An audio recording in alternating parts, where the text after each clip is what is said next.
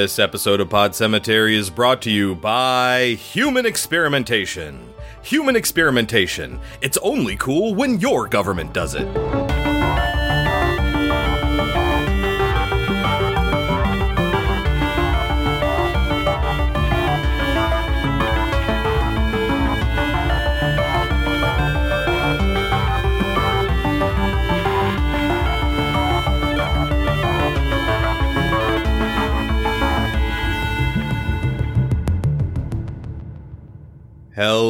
My name is Chris. My name is Kelsey. And this is Pod Cemetery, where we dissect horror movies like the rotting corpses that they are. And it's Memorial Day on Pod Cemetery with 1990's Jacob's Ladder and 2018's Overlord. Let's get right into it with our first movie, which is sort of like, you know, yay, our servicemen, boo the government that treats them poorly. All right, let's get right into it with 1990's Jacob's Ladder, written by Bruce Joel Rubin and directed by Adrian Lyne, starring Tim Robbins, Elizabeth Pena, Danny Aiello, Matt Craven, and Jason Alexander. Just for reference, Jacob's Ladder is a biblical thing. Jacob had a dream where God talked to him, and in that dream, he saw a ladder reaching from the earth to heaven, and he saw angels going up and down it. Kind of had nothing to do with the rest of the dream. The rest of the dream was God saying, You're the chosen people. the movie also is a pretty big inspiration, among other things like Blue Velvet and other such movies. It's a pretty big inspiration for the Silent Hill series of games. Eventually, we will watch the Silent Hill movie on this show. Mm. I really hope. Uh, but it's one of the bigger influences on the style of the Silent Hill games. Kelsey, what is Jacob's Ladder about? A veteran from Vietnam is dealing with what he thinks is like a drug induced PTSD slash situation. flashbacks Yes. slash yeah, and he thinks it's the government's fault and that there's some sort of wider conspiracy going on. But that is not what's happening. So I don't well, I mean, so I don't understand why they like it sort of is talk still. about it so much and they even give you like information about the real thing that happened back then Yeah. at the end and I'm like, but that's not what your movie's about. we can talk about it. Uh, it is available with sub- with a subscription to Paramount Plus and Epix. You can rent it for three to four dollars or buy it for six to ten. Kelsey, should people watch Jacob's Ladder? I think it's so famous you kind of have to. Like to know why everybody talks about it so much. It was a big deal when it came out, Sure. right? Yeah, it's also notorious for its ending. Yeah. Do we want to how are we going to handle this? How about this? After the jump, we will spoil the ending almost immediately. So if they have not seen Jacob's Ladder, Kelsey, should people watch it before listening to the rest of this episode? I think so. Do you agree? Yeah, I mean, it's a little bizarre. It's very weird. I would say it's not Cronenberg weird, which kind of has a little bit of a Cronenbergian feel, but it's definitely.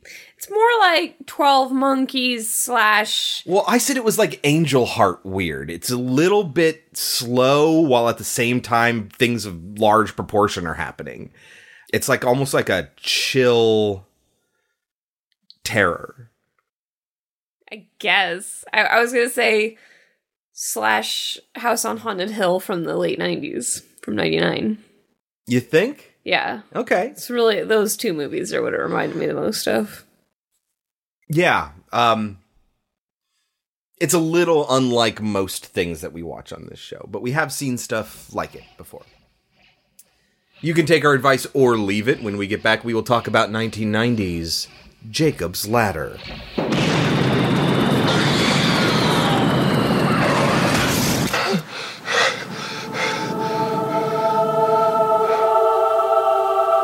Every day, Jacob Singer goes to work, What's wrong? Uh, it's one of those days. and every day he wonders what is happening to him. Maybe it's the pressure, Jake. They're like demons, Jess. They weren't human. What were they, Jake? Let me look at your hand. You have a very strange line. See, according to this, you're already dead. Something's wrong, Jake. They're coming after me. I don't know who they are or, or what they are, but they're gonna get me, and I'm scared, Jake. I've seen them too. Maybe the demons are real. I can get rid of the demons. Who are you? I can block the ladder. Where are you taking me? Where am I? Where do you want to go? Home. This is your home. You're dead. I'm not dead. What are you then? I'm alive. Jacob's Ladder. All right, Kelsey, can you please get us started? Where does Jacob's Ladder begin? So we meet some people in Vietnam, Yeah, in the Mekong Delta in 1971. some American soldiers, and they are seemingly attacked. And it's a very gruesome attack, but it's very difficult to tell what is going on. And they absolutely were doing that on purpose. Yeah, they start to like suffer headaches, some of them. Yeah, some of them seem to be being attacked like on the inside, like some they've been given something, they've ingested something. One of the soldiers is uh, Kelsey, properly identified as Pruitt Taylor Vince, like right away. We've had him on this show before in Identity and Constantine. There's, of course, also Ving Rhames. And I mean, we'd be remiss not to mention our main character of uh, Jake or Jacob, played by Tim Robbins. But in this attack, our main character, Jacob, is going to be stabbed. And I feel like the movie, it's so funny because I remember being so, like, kind of upset with the ending and not being able to have seen what was coming. And I feel like the movie is constantly telling you, constantly it's the reminding you of of what's actually if you- happening. if you know, then it's not hidden from you. it's not confusing at No. all. Whereas, like, in The Shining, like, She means the sixth sense. Don't worry, we'll correct it later. I see why I was so I didn't see it coming. Mhm. But this movie, I'm like, they're telling you over and over again. So, what are they telling you, Kelsey?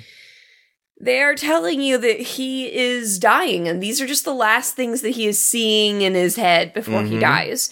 Which, if you've ever seen the movie Stay, should I tell my story again? Sure.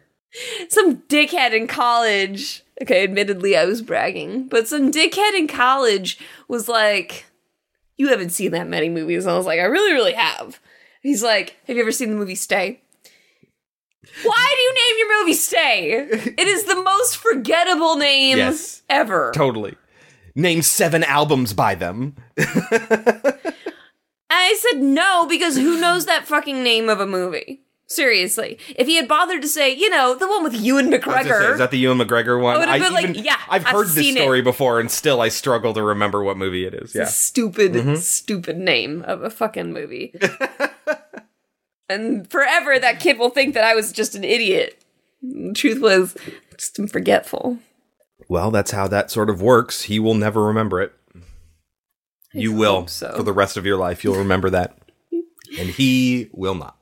But so what we're going to constantly see over and over again is him being taken to the the Field hospital, I, I, guess, field Yeah. hospital is a good way to put it. Well, yeah, we'll see in, in pieces his his fellow soldiers will find him. He's still alive. They'll have to drag him and carry him to the field hospital where he'll be operated on.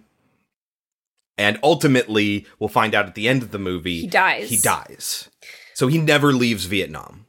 I also totally forgot that Macaulay Culkin is in this movie. Mhm. He is his son. I remembered he was in this movie, but I completely forgot how much Macaulay Culkin is in this movie. There's like a lot, and he's not even in the credits. That's pretty nuts. Yeah. This is right between Uncle Buck and Home Alone. But he'd already been in Uncle He'd Buck. been in Uncle Buck. and they didn't credit him? yeah, mm-hmm. It's pretty nuts. Yeah. But as soon as he's stabbed, he wakes up in a subway.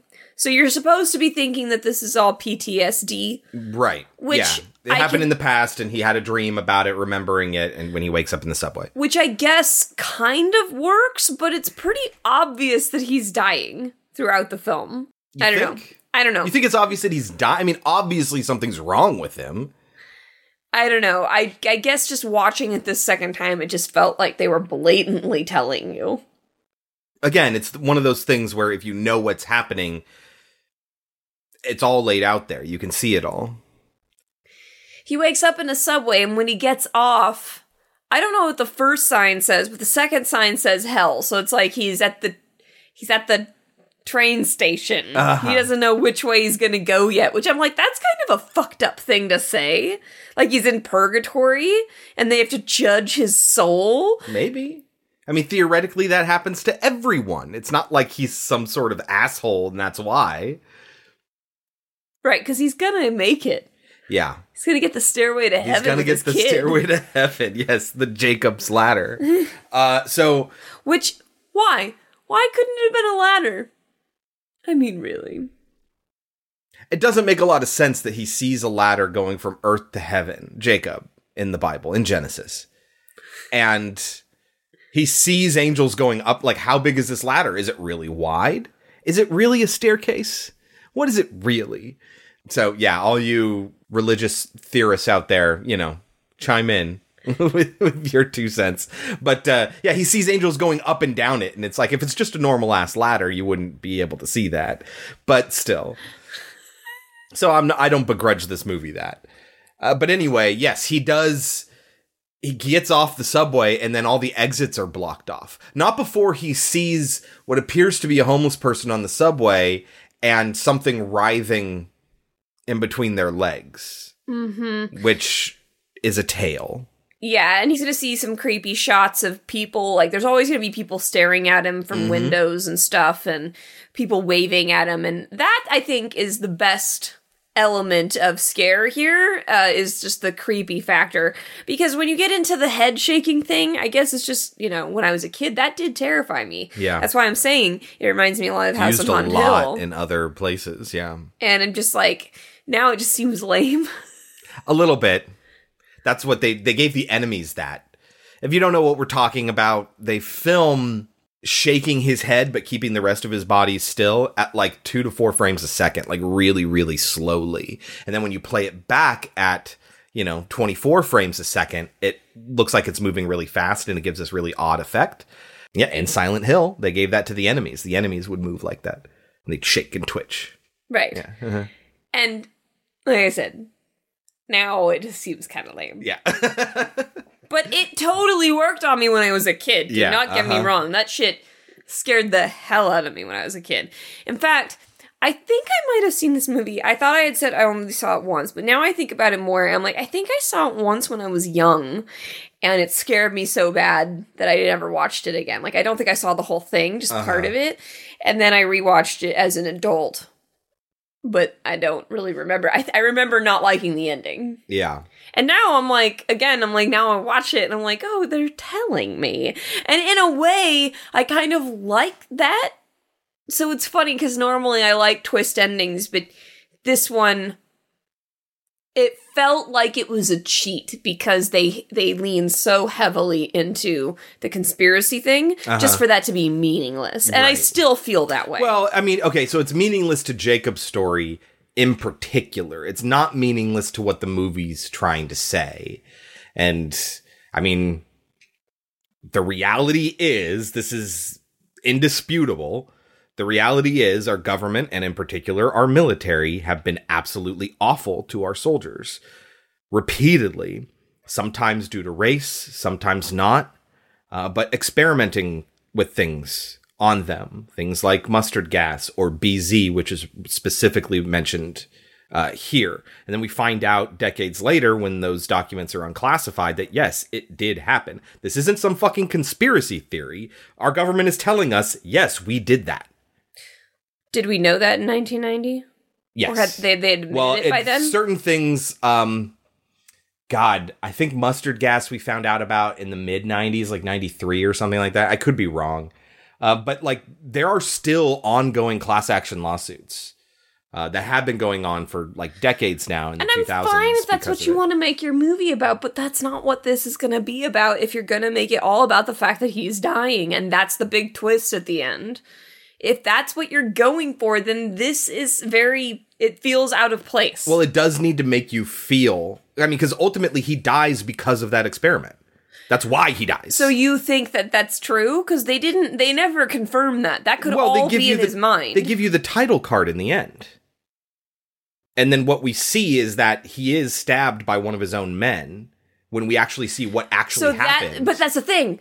Is that what's actually happening? This is an think so. unreliable narrator. For It all is. I know, that could just be fitting into the point that they're making. Uh, fair enough, but the more you watch, the more is revealed, and the further the movie goes on, the more that's revealed to you is that they were being experimented But on. how can you believe anything that they tell you in his dream world? I agree. There is this weird sort of like, how can he know certain things? Like Matt Craven comes in, the actor Matt Craven comes in and is like, Hey, I'm the scientist. I made the stuff that they tested on you. I didn't realize it was going to work like this. I know. And they want to keep you and me quiet about it. But if he's dying this whole time before he even knew that it was, he was being exposed to it, is that just him extrapolating things from they give him a shot of something or they mix it in his food or whatever and then all of a sudden he starts feeling crazy everyone gets these headaches and then he's stabbed by his own fellow soldier and maybe he's just extrapolating that uh, it could very well be but then outside of him the movie gives us a title card specifically calling out bz so i think yes you can walk away with this saying that that's exactly what happened Okay, well, it's very difficult when you deal with unreliable narrators. Sure. Absolutely it is. Like, eh, you can say all you want to, well, this is real and this isn't real, but it's like, Based on what criteria? yeah, based Yeah. on just the fact that that's what you say is true. But I mean, it's a pretty big theme throughout the movie, whether it's whether he's a reliable narrator or not. I think it's pretty obvious that the movie's not saying, no, the government is great. and they didn't do stuff to the soldiers. Like it's very I- obviously saying that they did do that. Right. I guess, I guess it's just because they wanted that twist so bad, they ruin, they kind of cheapen I see why I see what you're saying for the sure. point that they're making. For sure. If you wanted me to focus on that, then that's how you should have ended it. Yeah. Like this is what happened, as opposed to. Ta-da! He's Yeah, dying, uh-huh. and it totally changes the whole feeling of the movie. One thing that I really do like about the movie, though, is that within his hallucination, he makes up this world for himself, and then he he sort of vacillates back and forth between different realities. It's his his life with his wife, and then it's his this imagined life that he dreams about when he's with his wife with this girl that he thinks is hot at his work. Uh, but maybe that's the real life. And then when he has these feverish episodes, he is hallucinating that he's back with his wife and it sort of vacillates back and forth. And I think that's really compelling stuff. Ultimately, neither of them Is real. are real. Yeah, I think that's really interesting. because in this made up world he's created, he only got with this chick at the post office after he took the job, which is why his wife left him. Yeah. So that implies that he was with his wife when he went to Vietnam. Now his kid had already died. That had already happened. Before but he went to was Vietnam. still with his wife when he went to Vietnam. Yes. And then he came So back. he was never with the chick from the post I office. I don't think so. Right. In re- in real life. In real life. I don't think so. Even Exactly. though that is sort of displayed as the predominant relationship and the predominant reality in the movie. But so the point I am making, Mhm. how am I supposed to know what's real and what's not real? I think that's a great question. I think that's ultimately a question that can be posed to Jake is how is he supposed to know? I think it's what's implied is that this is all sort of demonic influence that he's getting. He is sort of in this Purgatory. purgatory, right? As he's dying, that will determine what happens to his his eternal soul. So is it the decisions he makes here that change his outcome? potentially. And I guess some of the some of them didn't make the cut. yeah, We don't know. he It just exploded. What? How did it happen? No one really knows. They say it blew up. Blew up. What you mean blew up? I I don't know that his reality tells us anything about other people's end result of what happens to their soul. But yes, his doctor exploded. Pruitt Taylor Vince exploded. Anyway, at one point he does see Jezzy, Jezebel, is Which, a demon. of course, that's her name. Yeah, uh huh. But she is a, a demon, and so are a bunch of her friends and the people that they socialize with when he starts hallucinating. And he chalks it up to a hallucination. But I think within the larger context of the movie, it's pretty obvious that no, maybe that it's real. It's also that he's super, super sick throughout Yeah, it. mhm. Which I couldn't tell if the filmmakers were implying that when he would get sick, that was him getting better. And then when they would bring him down from Yeah. the fever, that was them bringing him back to the soldiers? I right because tell. because the better he gets in this world the more the, the safer he gets in this world so like does that mean he's getting worse in reality i don't know they do talk at the end the doctors They say that he fought they like said that hell. he fought like hell and that it was a long time before ultimately he died so yeah it's very interesting. Well let's get through some plot elements so we can sort of add some context to this conversation a little bit. He gets trapped in this subway station and needs to walk through the subway line to get to the next one to get out and he is almost run over by a subway car. He finally gets home where he sees Jezzy, Jezebel, who says that his son, one of three, Eli, the youngest son, dropped off a bunch of photos that Sarah, his ex wife, didn't want anymore. And that includes photos of Gabe, Macaulay Culkin, their son who died. So he has three sons. Notice that all these names are biblical. Yes. And they talk about it explicitly. Eli is his youngest son, Jed is his older son, and Gabe is his dead son. And Macaulay don't give me any of that. That's not religious Jedediah. Yes, it is. Yeah. And also, uh, well, I mean, he says I named them their biblical names on purpose. Oh, he said- he says that. Is that what they're talking about? Yeah, it's I part of the they were talking about conversation Something that they else have. at the tape. Well, because he Fine. comments about how her name is biblical too. Yes. Kid dropped it off. Who, Jed? No, the little one. Eli. Why can't you remember their names? They're weird names. They're biblical names. They were prophets. Well, personally, I never went for church names. what? Where do you think Jezebel came from? Nobody calls me that. You're such a heathen, Jezzy. well, Um, I know, but I thought that it was because she didn't like. What was his wife's name? It couldn't have been Sarah, Sarah. Rachel. It's got to be something more. No, but Sarah is a very biblical name. Yes, I too. know it is. Especially a very like Jewish name. okay, but It is. it's like the standard Jewish name. Like if you have a standard Jewish name for a girl, it's Sarah. wow, she says she looks like a real bitch. and as soon as you see the picture, you're just like Macaulay Culkin. Yeah. Uh-huh. And then you find out that he wasn't credited, and you're just like the most famous child actor of American He times. wasn't yet. He was just the kid that everyone liked in Uncle Buck by that point. he wasn't in Home Alone yet. But she'll burn all that stuff because she's like, I don't like things that make you cry. And he doesn't really respond negatively. He just keeps the picture of his son. Uh, which is going to be important. It's going to come up a little bit later. Uh, he also visits his um, chiropractor, Because he's always talking about the pain in his back, which I'm pretty sure is supposed to be the wound Yeah. that he's dying from. It, he gets And he gets stabbed by a bayonet through the front, and I think it probably hits his spine. right. And again, like every time the doctor makes him better, is that pulling him towards death? I don't know. Well, I think it's pulling him towards at least the light because he he does explicitly call Louis An an, angel. angel. a cherub. You know you look like an angel, Louis. Like an overgrown cherub. Anyone ever tell you that? Yeah, You. every time I see you. You're a lifesaver, Louis. I know. Like an overgrown cherub. I but think isn't is he what the one who calls him. dies? No, not that doctor. Okay. It's the therapist that he sees for his PTSD. The VA doctor, I think that uh, that ends up getting blown up. uh, in a car, and he calls him a lifesaver. And later on, Louis will explicitly quote. Well, I guess he will explicitly come in and save him, but I guess you can put "save" in quotes.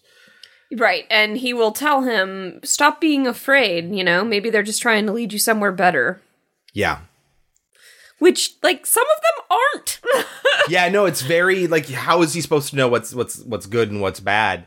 He's walking home and he gets nearly run down by two men in a car, but not before Matt Craven can come out of nowhere and yell, "Look out!" and that allows him to dive out of the way, but then Matt Craven is nowhere to be found. I love at one point these two women serenade him with Post Mr. Postman. Yeah. I'm just like, I don't know why this is happening, but I'm okay with it because I love this song. It's just fun. The streets are alive, Kelsey. In his dreams. That's the one thing Everybody that the lower class has. The streets are alive. Uh, he does try to visit his doctor, Dr. Carlson, uh, but the nurse has no record of either him or Dr. Carlson. And we see when she drops her little nurse's hat, she has some weird growth coming out of her head. And that freaks Jake out. and he we- tries to rush through everything to to find the doctor's office. And when he gets there, it's some sort of group therapy session, and his doctor's gone. And he asks him what happened. Yeah, I don't know. There was some sort of car accident, but the car just blew up. And he goes, What?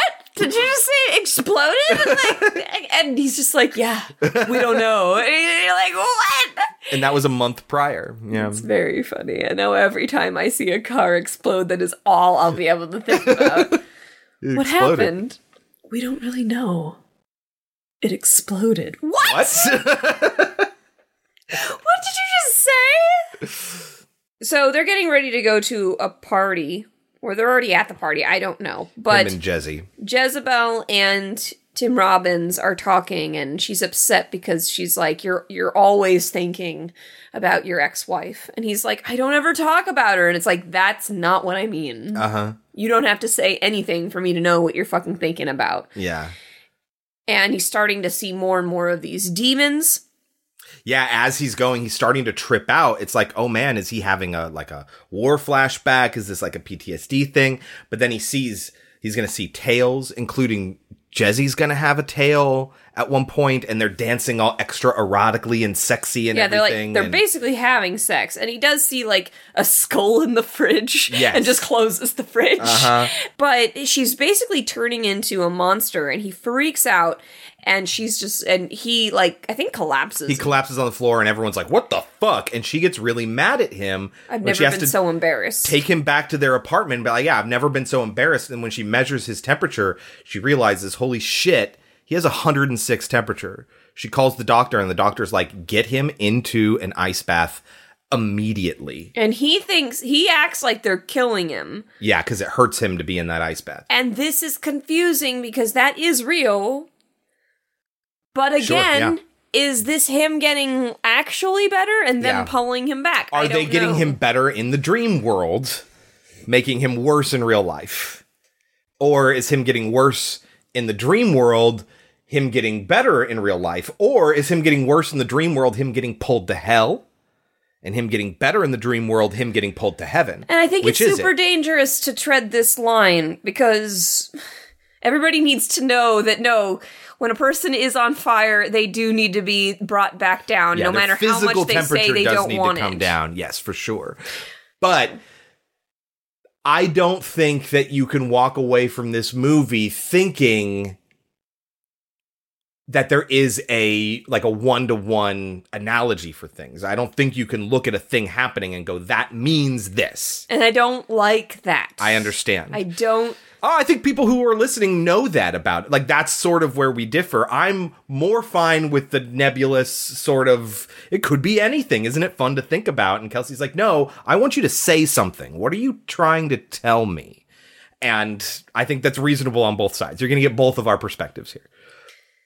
We didn't mention that at the party he meets a palm reader who tells him that he's already dead. Yeah, uh-huh. You have a very strange line. No, it's not funny. See, according to this, you're already dead. Again, Again, the movie's telling you he's movie dead. is constantly telling you. it's like watching The Sixth even- Sense again, though, and you're like, well, of course he's dead. I mean, No, obviously. That's what I meant when I said The Shining. Oh my god, Sixth Sense, guys! Every time I said The Shining, think I You only said it like once. Okay, okay, good.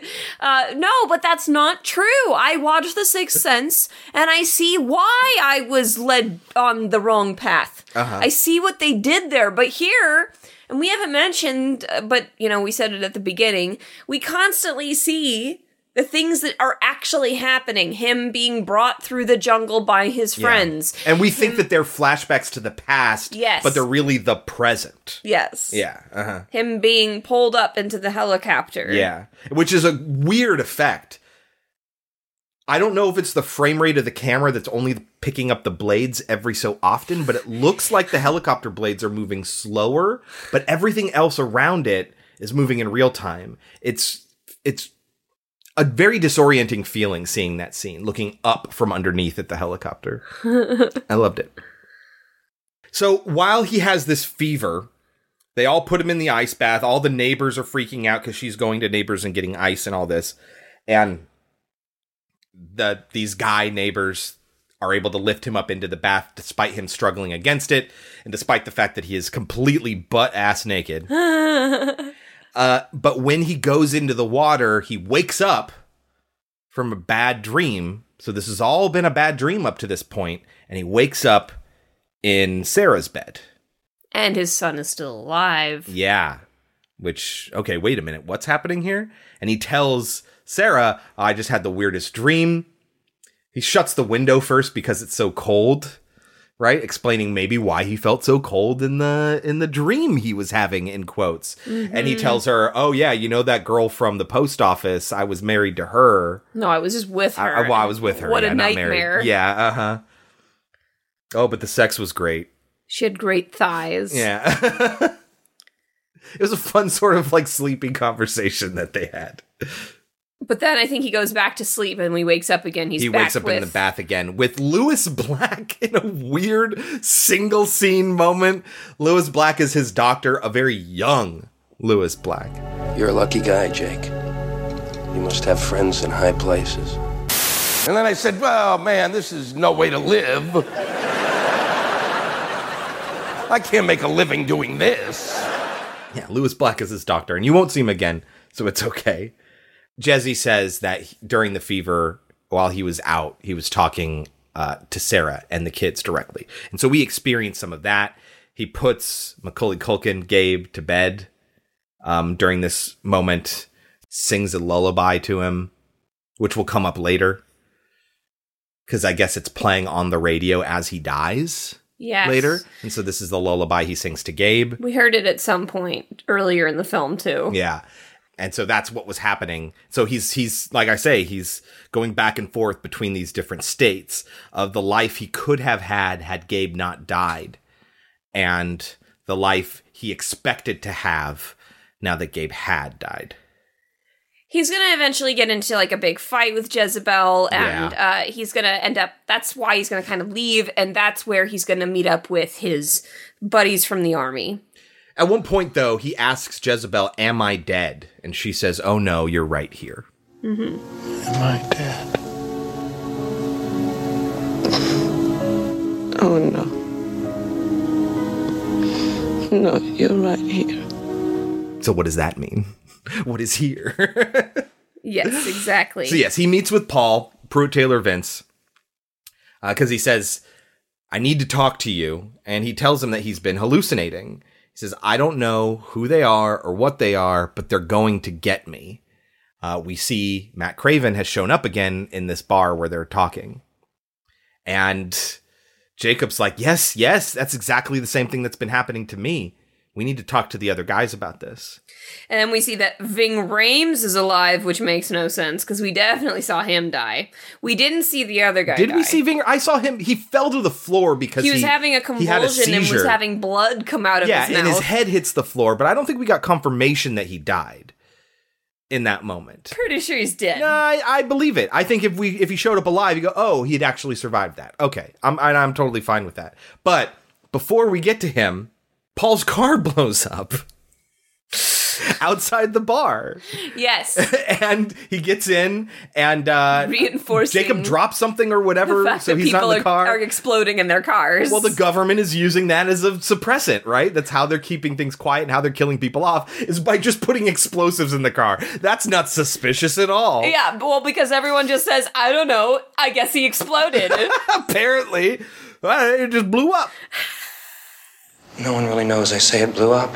Yes, in the explosion, Matt Craven grabs Jacob, pulls him up to his feet, and then runs off as if he doesn't want to be seen at the scene. So there's the funeral, and this is where we meet all the guys again at Paul's funeral, uh, including Ving Rhames and Eric LaSalle. and they decide that the the army has done something. Yeah, Jake them. is very honest about the conversation he had with Paul, and he finds out that most of them are experiencing the same thing too. Right? Ving is distressed. He excuses himself. Eric LaSalle has a tear coming out of his eye. yeah, it turns out that most all of the ex soldiers have been seeing things. And then, of course, they put two and two together that the doctor that they all went to and Paul both exploded in their cars. Oh, after the explosion, we get more flashback. He's in the helicopter, and the helicopter pilot gets shot. So it's like a real big ordeal getting Jacob to the field hospital. but he makes it all the way there. He does. He makes it. But so they're going to end up going to a lawyer. Jason Alexander to sue the government. Alexander. Uh huh. But ultimately, he doesn't take the case because all the guys back out. And I because when he calls the military, they're like, "We have no record of these people." And it's like, well, of course they fucking wouldn't Well, no. give that information out. No, they do. He was dishonorably discharged or whatever because he was schizophrenic or something. Like he, they're trying to undermine him. And Jason Alexander's like, "Yeah, of course I'm not going to take your case. You're just crazy."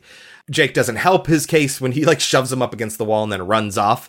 Later on, we will see that he has all the papers showing his honorable discharge, which he could have very easily have shown to Jason Alexander, but you can't get too hung up on that cuz none of this is real anyway. exactly. Uh, but yes, he does call up to be like, "What the fuck, guys?" And he talks to Eric LaSalle, who confirms it. And when he finally hangs up on him, they pan over and we see the other guys are at Eric LaSalle's place, including Ving Rhames. And Tim Robbins is about to be uh, kidnapped. Yeah, he's grabbed off the street after he confronts Jason Alexander, and there's a pretty awesome fight. Like this confrontation is very interesting, right? So he's thrown into a car, and they're talking to him to shut up, and uh, you know, an accident can happen to you or whatever at any time, and then he fights back, and he ends up like opening the door and then the door sort of slams in his head and so his head gets hit and he ultimately is able to fall out of the car and they're forced to drive away. Oh, I thought they just dropped him off. No, he got out, but it's starting to get more and more public, so they have to drive away. He gets mugged by a Santa and then he gets Claus. mugged by a Salvation Army Santa Claus, taking his wallet, which had the picture of his son in it. Also had his identification. Yes, so when later when he goes tries to to claim the who he hospital, is, they're yeah. going to be like, "We don't know who the hell you are." Right, and that's why hospital is going to turn into a whole Yeah. scene. That's why Jesse can't find him either when she's looking for him, is because he wasn't in the hospital as himself.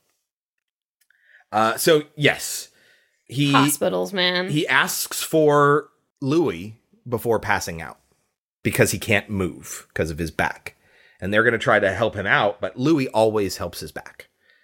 So he's taken to this twisted, bloody ward of a place. Not at first. At first, it's all normal, but then they don't have any identification. They send him down to get X-rays, and then it turns into this just this horrific right place. and and it's obviously something that is then referenced a lot later on. All the hospital references in the silent hill series come from sort of this moment.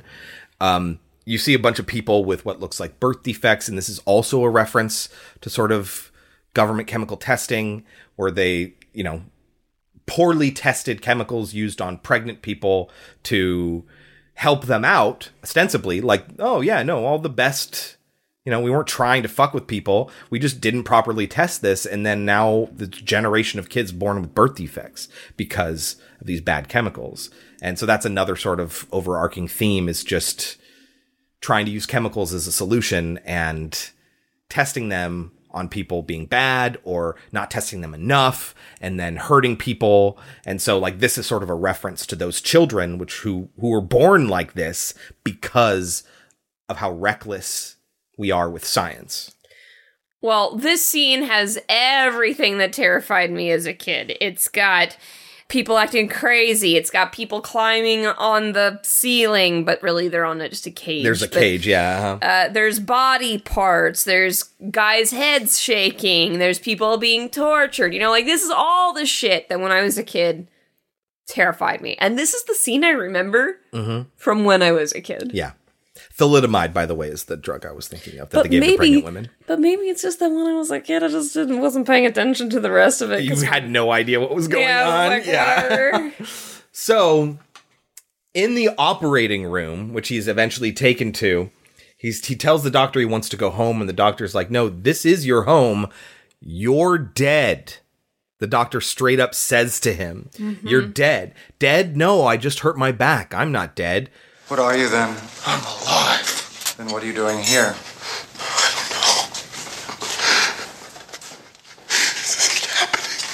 What is happening? Get me out of here. There is no out of here. You've been killed. Don't you remember? Like the movie is straight up telling you this, Mm-hmm. and then Though it's hard to pay attention because there's these doctors all have something like oh yeah, they like have no eyes Yeah. or whatever. Yeah, and this this needle goes into his head, uh, and he screams, and then he wakes up in the hospital, and Sarah and the kids are visiting. Yes, but the Doctor Louis is like, how Well, Louis is comes this okay? this. This, is barbaric. So first, his kids and Sarah show up, and you know they say hey, and everything seems great and everything. It's almost like a temptation, right? It's sort of the demonic temptation to keep him from ascending to heaven. Hmm. But Louis shows up, yeah, and fights off all the doctors and the orderlies and everything uh, in order to get him out of there. God, Jake, what have they done? Can I help you, sir? Go in there. What is this? The Middle Ages? Don't touch him. Can they call this modern medicine? This is barbaric. Barbaric! All right, just calm down. Why don't you just burn him at the stake and put him out of his misery? Sir, you're gonna have to leave. Stay back! Don't come near me. You understand? What is this? My jail? Stay back! Take one step and I'll wrap this around your neck. Come on. All right, calm down. Back! Back! Calm down.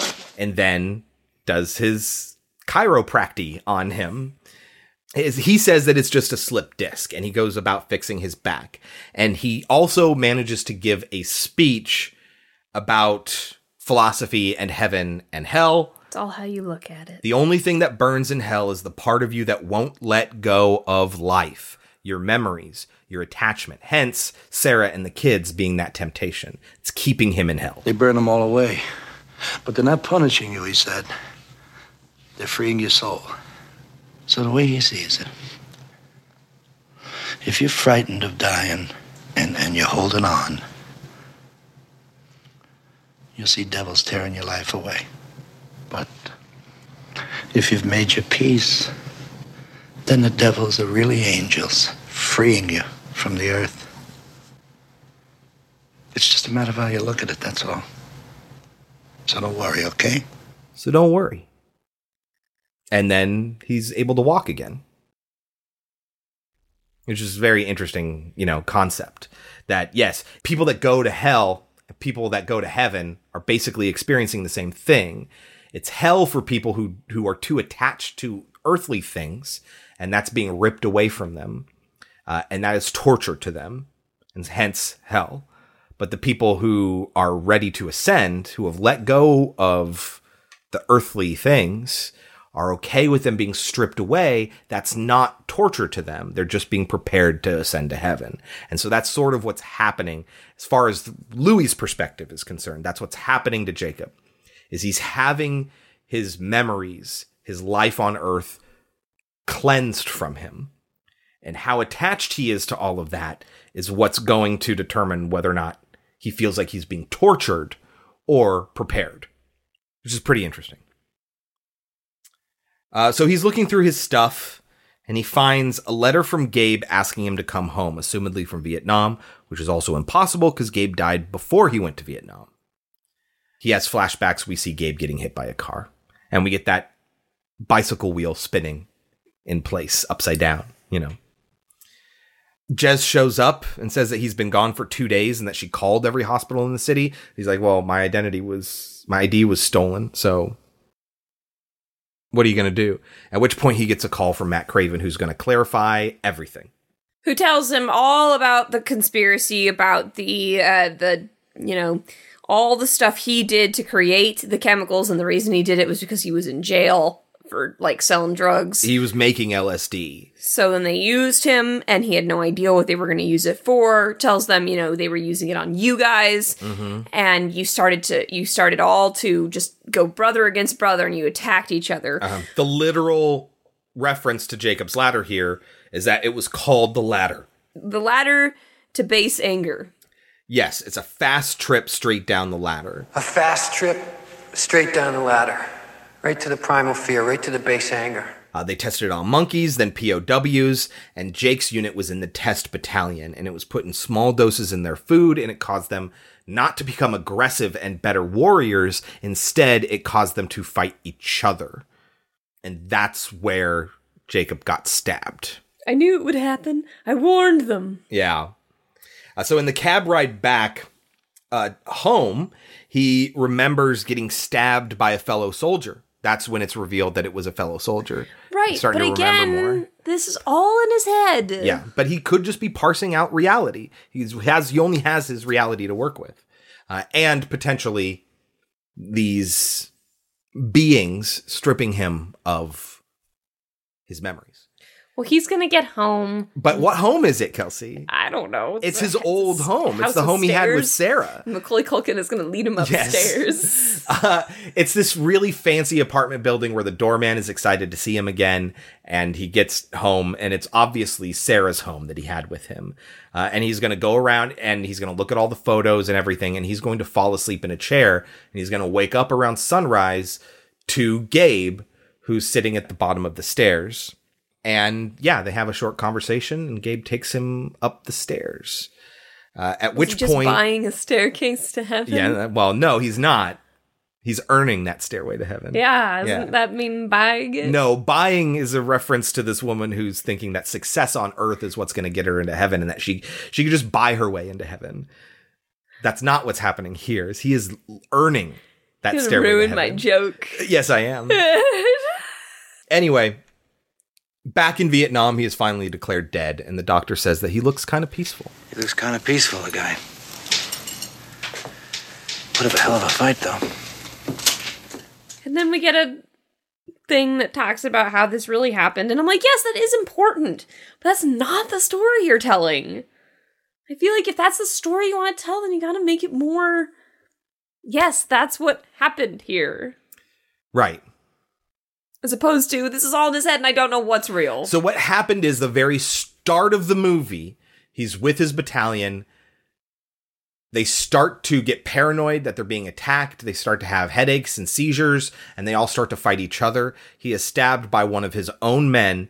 It wears off this drug because it's just small doses.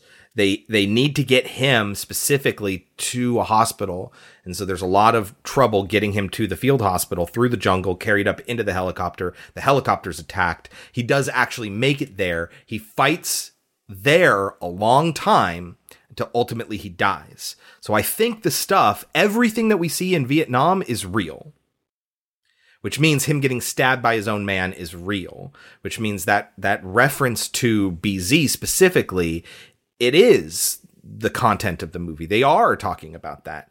But they're also talking about a completely separate story, which I get why that's troubling, that has nothing to do with that. About what separates heaven and hell, how might you find peace to move on, like that sort of thing, which has absolutely fucking nothing to do with the government testing on soldiers. It's just sort of the context that it occurs within. Mm-hmm. Yeah. So I, I understand why that might be a little bit troubling. It's not very cohesive. Yes. Uh, and we get credits over a picture of Jake and Gabe from behind walking their bikes. Yeah, you see a lot of that bike. Yeah, you do see a lot of that bike.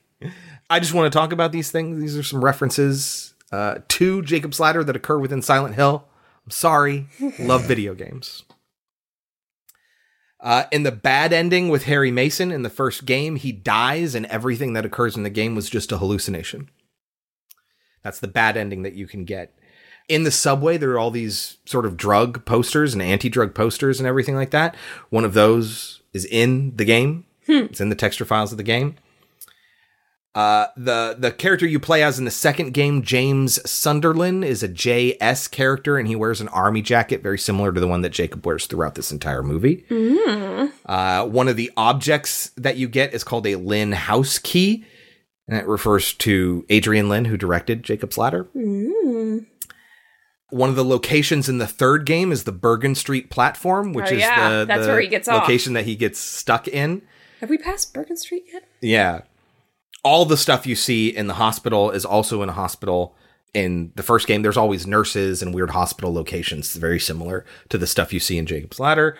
Um, I already mentioned the twitchy stuff, uh, the bicycle wheel moving on its own. Oh, there's a bike in there too. no, it's like um wheelchairs. Hmm. You get knocked over and the wheels spinning on their own and stuff like that, amongst other things. So it's pretty influential in a lot of ways for a movie that came out in 1990. Mm-hmm. And when it's one of those first Silent Hill things. come out? 98, something like that. Let me see. 99. Yeah. So almost a decade later. But apparently it was one of it was a favorite movie of the directors. I would assume so. Yeah. Mm-hmm. Can't wait till we do Silent Hill. Yep. Sean Bean. It's a movie. What is wrong? I love that movie. It is surprisingly good. of all the things you can do with Silent Hill, it is surprisingly good. It's a way better adaptation of Silent Hill than the Resident Evil movie is of the Resident Evil game. Anyway, what do you think Jacob's Ladder has on Rotten Tomatoes? Sure, it's high. I will guess 86. 73. Oh, shit. Okay. Even with its disorienting leaps of logic and structure, Jacob's Ladder is an engrossing, nerve shattering experience. I think, even with, probably partially because, like, those things are baked in, they're not errors. Those leaps in logic and structure. Like, that's intentional, and that's part of what makes it engrossing. Yeah, that's part of the story. Right. Uh, a Metacritic average of 62 and a cinema score of C minus. Not surprised. I Yeah. could totally see people walking away from this movie going, "What the fuck was that?" It's one of those movies. So, do you think that that's overrated or underrated? I'd say it's pretty much on target with what I'd give it. You would give it a 73? Yeah. I think I'll up it to a 75. I mean, it is a little laconic. It's like I think it's not as terrifying as it could be and it's weird sort of most of the movie is very just drugged and slow and then just like punctuated by these moments. Yeah, just scary imagery, but it's like Never once am I actually terrified. I mean, I was when I was a kid, but when I was a kid, all you had to do was show scary images. Yeah. You know, there didn't have to be any meaning behind it. I think I'm going to give it a 75, yeah. Okay. I'm pretty close to what they have here, yeah. All right, that is 1990's Jacob's Ladder, our classic film, moving right into our modern film this Memorial Day, 2018's Overlord. Written by Billy Ray and Mark L. Smith, with a story by Billy Ray. Directed by Julius Avery. Starring Jovan Adepo, who we know from Leftovers and The Modern Stand, and he's the cupbearer in Mother. Uh, Wyatt Russell, Kurt Russell's son, Matilda Olivier, and Pilou Asbæk, who played Euron Greyjoy in Which one's that? Game of Thrones. That's Theon Greyjoy's uncle who claims Oh, the the, throne. one that you don't like. Yeah, uh huh.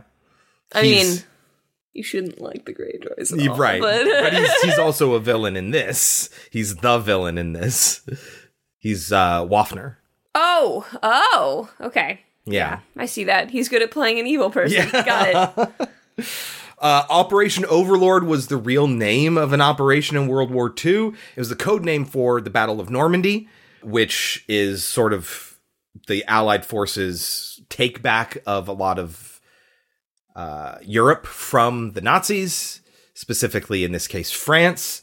Uh, that, along with Operation Neptune, are uh, D Day. So Overlord and Neptune together are what D Day was.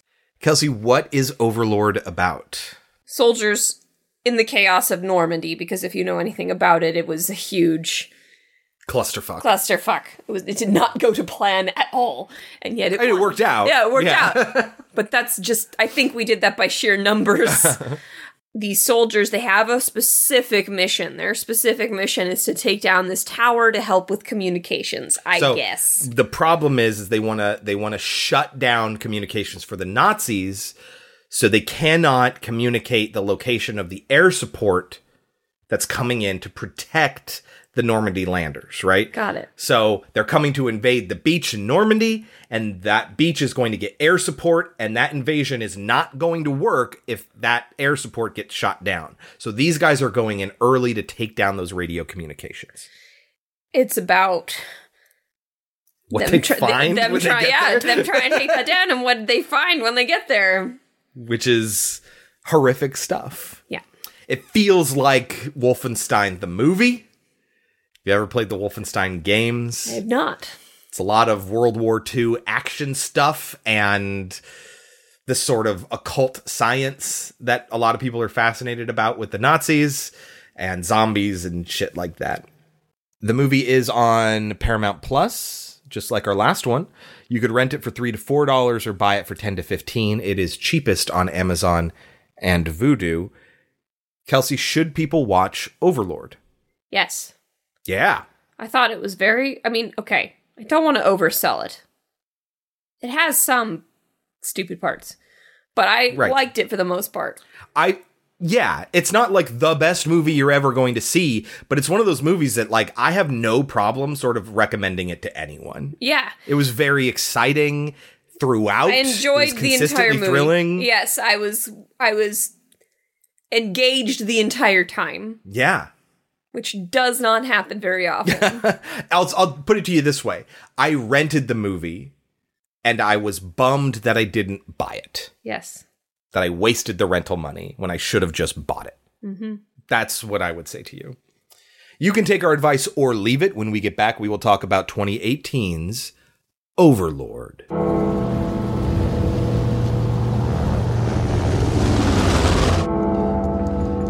Three months ago, I was cutting grass in my front yard. And the mailman shows up with a letter from the army. Now I'm here. No idea where I'm gonna end up.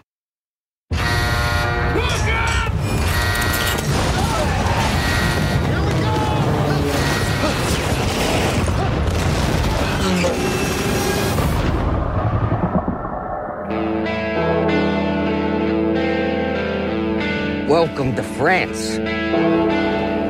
What happened here? Some questions don't have good answers.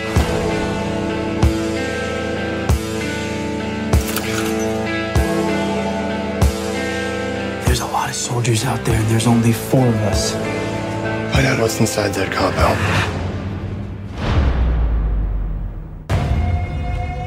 What is this? A thousand year army. These thousand year soldiers.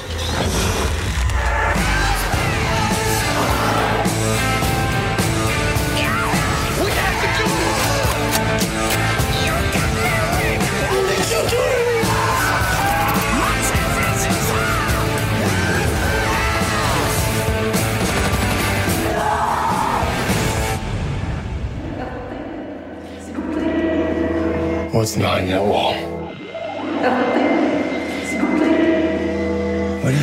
Those people?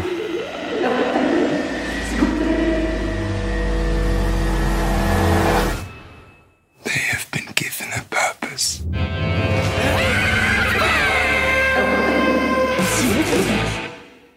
All right, Kelsey, get us started. How does Overlord begin? with a group of soldiers on a plane headed into Normandy.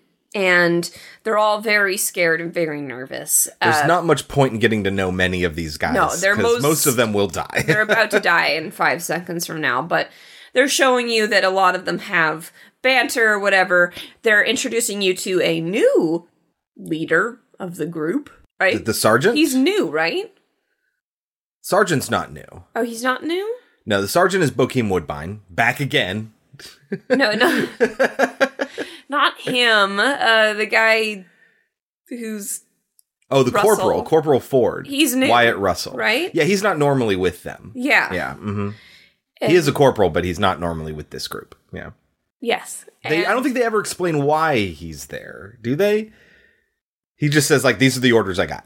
I guess. Yeah. And the sergeant tells them to follow his orders because he's the one that's leading the mission, I guess. Yeah, he is the he is the corporal. So so the sergeant is in charge of everything. The corporal is in charge of these group of this group of men. So it's like just the hierarchy. You may not know him, but he is your corporal. You got to follow his orders. Corporal Ford here has joined as our explosives expert. You are lucky to have him. You will obey his commands as if you heard my own beautiful voice coming from his lips. Uh, we also learned that Ed Boyce, our man, Jovan Adepo, is not a very good soldier. he just barely made it through basic training, and probably only because they needed bodies. He was not very good. Mm-hmm. He kind of does not belong here. he's going to be one that survives. yes. And we meet several others that we're not going to talk about now. We'll talk about them as we meet them on the ground. But this scene, once they start to crash, is extremely intense.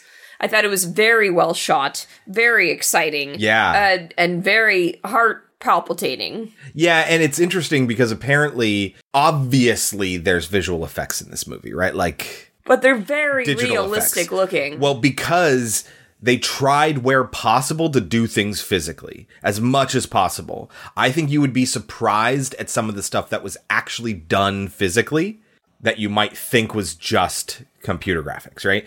For instance, they actually built this fuselage of the airplane. They actually tilted it downwards and they actually lit the base on fire and had men fall through fire. Like that really happened. Now, of course, they weren't really in the air. Bullets weren't whizzing by. The fire was probably enhanced, but they were actually real people falling through real fire through this fuselage. Like it's pretty interesting. And that's why it looks so real. Yeah. That's why it's it looks very, good. very exciting. There are all these planes flying over all the ships. So again, remember, we have Project Overlord, which are the planes in the air, and we have Project Neptune, which are the ships on the ground. They constitute the D-Day invasion force in Normandy. This plane is dropping men early to take out radio communication so they cannot get it to the uh, German Air Force to shoot down the planes that are coming in.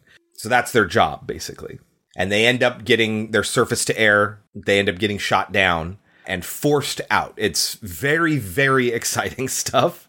And uh, Bokeem Woodbine manages to drag uh, Boyce, our guy, up off the ground and toss him out. They say it's going to be a manual deploy because everything's so fucked up that the hooks that they have on the line aren't going to deploy your parachute for you. And it's probably a better idea to get below the fire of the surface to air guns and deploy then.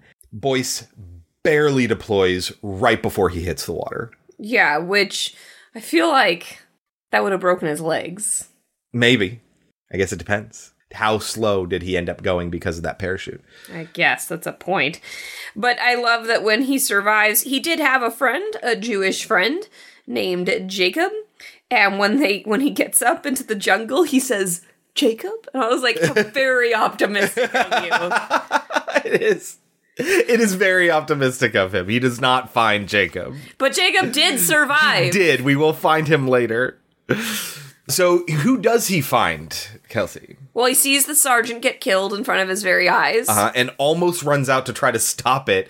And very reasonably, Wyatt Russell, Corporal Ford, stops him from doing so. And he's like, Yeah, it sucks that the sergeant was just gunned down in cold blood, but what were you gonna do? yeah, exactly.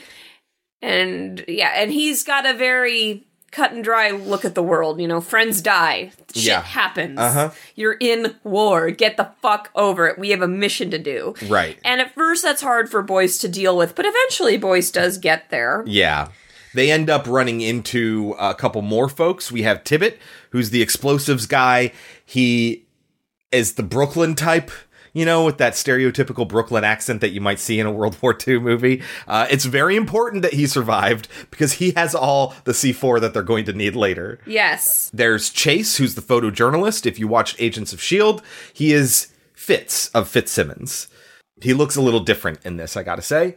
And then there's Dawson, who's Jacob Anderson. He was Grey Worm on Game of Thrones. Yeah, he's gonna die real fast. real fast. He gets exploded by a landmine. You can barely even see him the entire time he's on screen. He's talking about how he's gonna be Write a book. uh, yeah, he's gonna write a book, and then boom, blows up almost immediately, blown up by a mine. They manage to get their way through this potential minefield. You know, you get to see them. It's a very tense moment.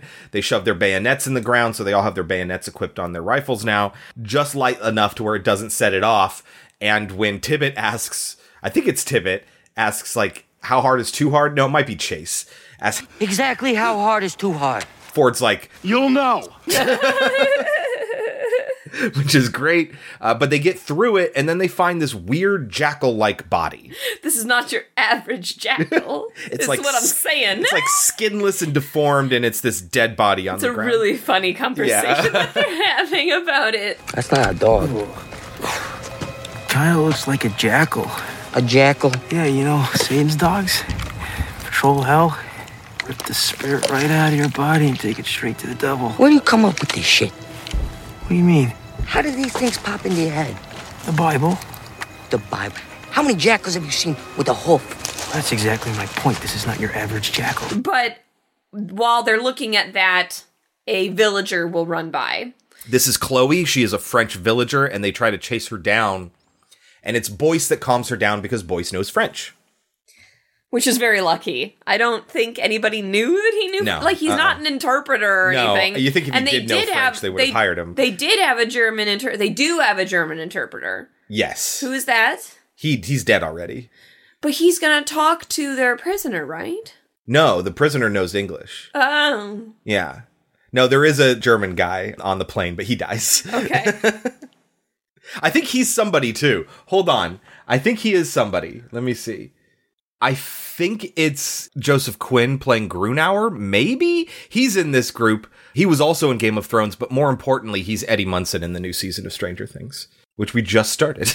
Which one's Munson? he's the the DM in Hell- the Hellfire Club. Oh, Eddie. Yeah, uh-huh. He played who in this? Grunauer. Did he die really Uh, early? he died on the plane, I think. Oh, that's nuts. Yeah. uh-huh. But so they run after her because she can't tell anyone that they're there, right? Yeah, and she ends up agreeing to take them into the town because they are not bad guys. She isn't totally sold on this idea yet. We'll find out. Now, so were Nazis just not religious at all? Did they have no That's religion? complicated.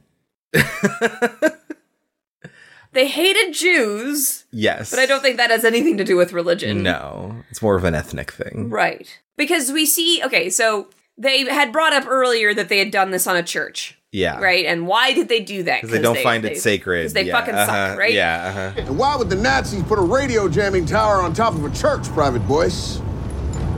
Because they. Good Christ Almighty, boys.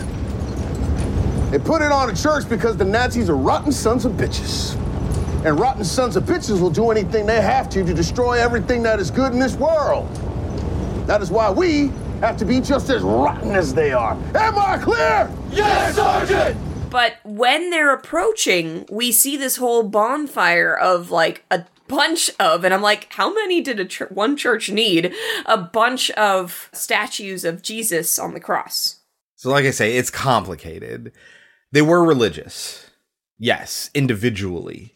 Very few of them were actually atheistic. Protestants, Catholics, things like that.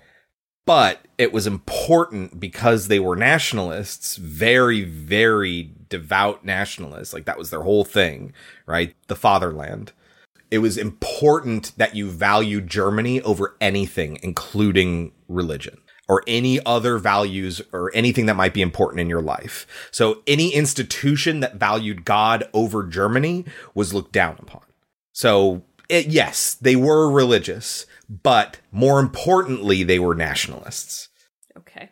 So But so she tells them that she is living with her aunt and her young brother, and when they enter the house, they immediately hear some not so okay sounds coming she- from the aunt, yeah. and she uh-huh. explains that her aunt is very sick and she is not lying like i kept expecting her to be hiding something because she doesn't know if she can trust these people Yeah. or whatever but it is not true she is not lying Boyce will look in and find out that she is incredibly deformed and very sick. And she's like, I told you she was sick.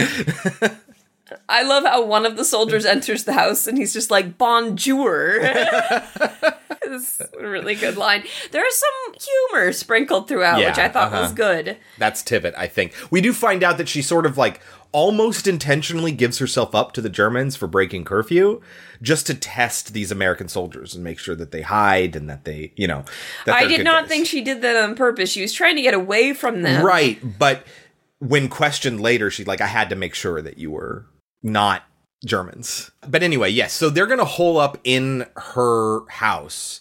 For most of this movie, this is going to be like the base of operations. They're going to be in her attic. Yeah, but she explains about her aunt that she has not spoken since she has returned from the church, which remember that's where the Nazis have been. Yeah, it's Hold also the same sort of scenario where she lost both of her parents. Chloe's parents parents, were with were killed. Yes. Oh, I didn't know that. Yeah. Uh huh. What are they doing with them? What they've done to so many. To my parents. Shit. Jesus Christ. So her little brother is kind of annoying, but also kind of cute at the same time. Yeah. And he's like obsessed with American baseball. Paul or something. I think so. Our main guy is going to play with him and make him happy. And she will comment, Your French is kind of funny. And he explains that he is from Louisiana. So his Yeah. French is Uh-huh. Creole French. Right. She'll also tell him that the German doctor believes that there is power, some kind of power in the tar under the city. This is what they're using in their experiments. Oh, I didn't realize that. Yeah, there's a, only a handful of references to the tar. But if you're wondering, okay, what is this stuff that they're using? It's coming, they're digging it up from under the city. Oh, Yeah. did not realize that. The German doctor, he believes the tar in the ground has some kind of power. he calls it his science.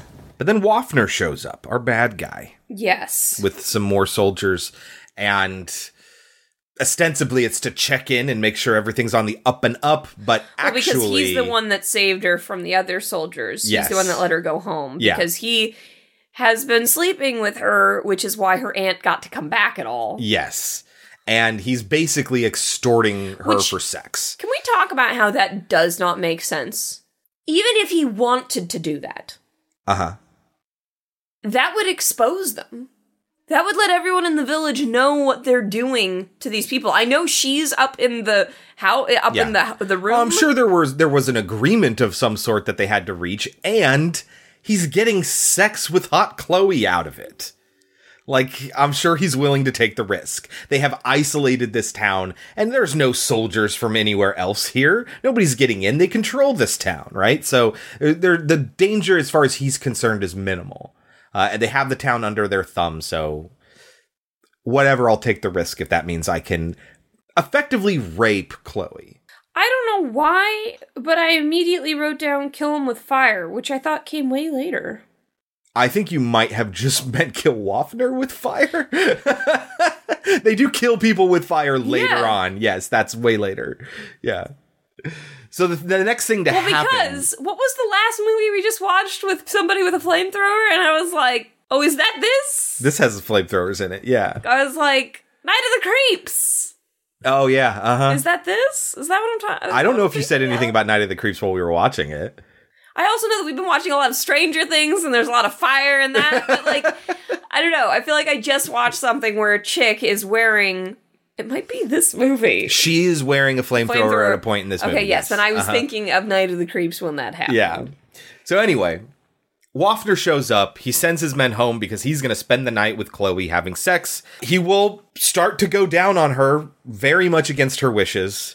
Uh, she's not struggling though, but that doesn't make it any better. But Boyce cannot handle this. Ford tries to keep him in check, but he can't handle this. Tibbet and Chase are already gone. They have gone to the rendezvous point to see if any other soldiers survived, so it's just Ford and Boyce in the attic.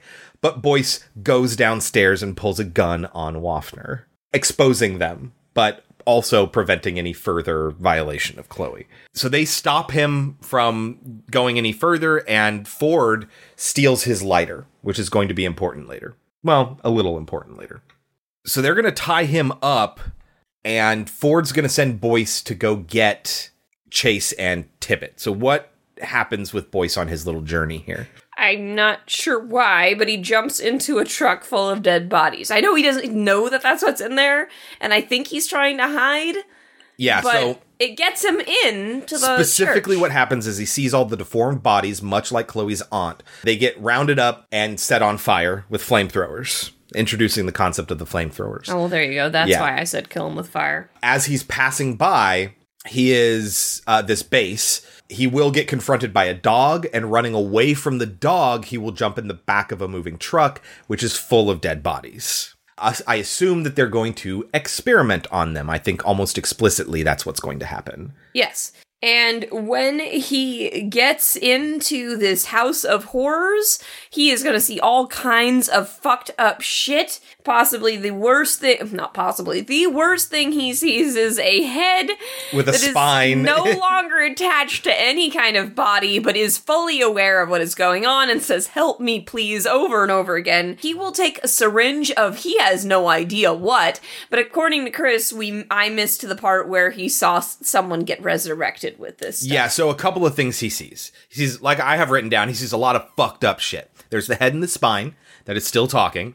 I assume it's hooked up to bags keeping it alive. I don't know. They don't Um, really bother to show. They don't, yeah, they don't explain how air is passing through the vocal cords to make sound, but whatever. Or maybe we just didn't see it. He finds a room full of people cocooned into bags and suspended from the ceiling, and it's filled with this tar. He mentions that later. Uh, they're getting pumped full of this tar. There are people in cells that are going mad, and as he's hiding because he finds Rosenfeld, Jacob, he finds Jacob there and he has to hide when the doctor comes in. They inject a dead soldier with the stuff and he comes back to life. Not like aware and like, hey guys, I'm alive again, but you know, he's been dead for a while, who knows, but his body starts to twitch and move and stuff like that. So when they leave, he has to save Rosenfeld. I thought that when he took the stuff out, like, because he's like attached to something very much like in Stranger Things. He has it a looks tube attached to his stomach. right, but the tube is way too huge. Like you would think that if taking this, you'd think that taking this thing out would kill him. So no, if you pay closer attention, what it is is the tube is sewn into his into his stomach, right? So he rips it out, so the sutures are torn out, but it's not a big hole there. On the end of the tube, it's a large needle injected into his stomach. So really, the only things that are going into the stomach are the sutures in a circle and a single puncture point. It's not a big hole, but yes, devastatingly painful. I'm sure. Don't worry, Rosenfeld will have zero side effects related to this. Uh, meanwhile, we see the other two that are still back at Chloe's house. They make it back to Chloe's house and they're like, "Where's boys?" and the kid is following around the kid, the guy from New Jersey, and it's really, really cute. uh huh. And the they're guy from leaning New- on that pretty heavily. and the guy from New Jersey is trying to pretend like he doesn't like it, but he obviously does. uh huh. And it's, I thought that was really cute. He's trying to be tough because that's what he accuses Boyce of not being. Is tough. He tells a story about how Boyce wouldn't even kill a rat, and then that caused them to have to run miles because the rat then shit on Bokeem Woodbine's pillow, and basically saying you're not built for this, but I am. And then you know he can't be tough when there's a little kid nearby. He can't be nice to the kid and still be tough at the same time, but that will be broken down. So they escape Boyce and Rosenfeld through the sewer. And as they leave, the camera pans up and we see the radio tower. So this base is underneath the church where this radio tower is. So when he gets back, none of them really believe him, but he says, uh, and he shows them, I have proof. He shows them the syringe, which they are stupid enough to just drop. Well, they question Wafner about it. and they torture him for info about the compound. And Wafner basically blacks out when Ford comes down. Boyce tries to stop him. He doesn't let it happen, but he's forced out of the room. And then Ford comes down with uh, some information and they're going to devise a plan based on that. And he tells Chase, the photographer, to go take care of Wafner's body. Yeah, it's really dumb. Wafner is still alive. It's really, He's really just dumb. knocked out. He's passed out. Not, but not really. Yeah, so when he tries to take Wafner down, Wafner wakes up and attacks him. There's a struggle, and Wafner shoots him a couple of times in the chest and stomach, and Chase dies. Panicking and having seen somebody be brought back to life with the syringe, Boyce injects him with the syringe because it was very tragic when Chase dies. It's a very sad moment. He injects him, and they're like, What the fuck are you doing? He's like, I don't know. I wasn't thinking. And sure enough, Chase wakes back up again. And they watch him transform. Yeah, he gets back up. He starts talking. He seems fine. He feels good. He drinks a full canteen worth of water and then crushes it. Then he begins acting erratic. And then he feels like he's hot. And then his head hurts. And his veins start bulging. And he starts smacking his head against some of these support beams and, breaking them. His head goes completely backwards and he's still alive. Like his bones are coming out of his skull, I mean, out of his body, and nobody bothers to shoot him. Kelsey. just watch it happen. Yes, you're right. But Kelsey, that was practical. What? They built a dummy with hydraulics Okay, okay, but that okay. Obviously, they didn't send a Yeah, human's head backwards. Obviously, But I'm saying, like, you know how when we watch the thing remakequel, it's like a prequel, but also, a re- anyways, when we watch a that, requel. but it's not. It's not a sequel. It's a prequel. So how, it's a pre-makequel.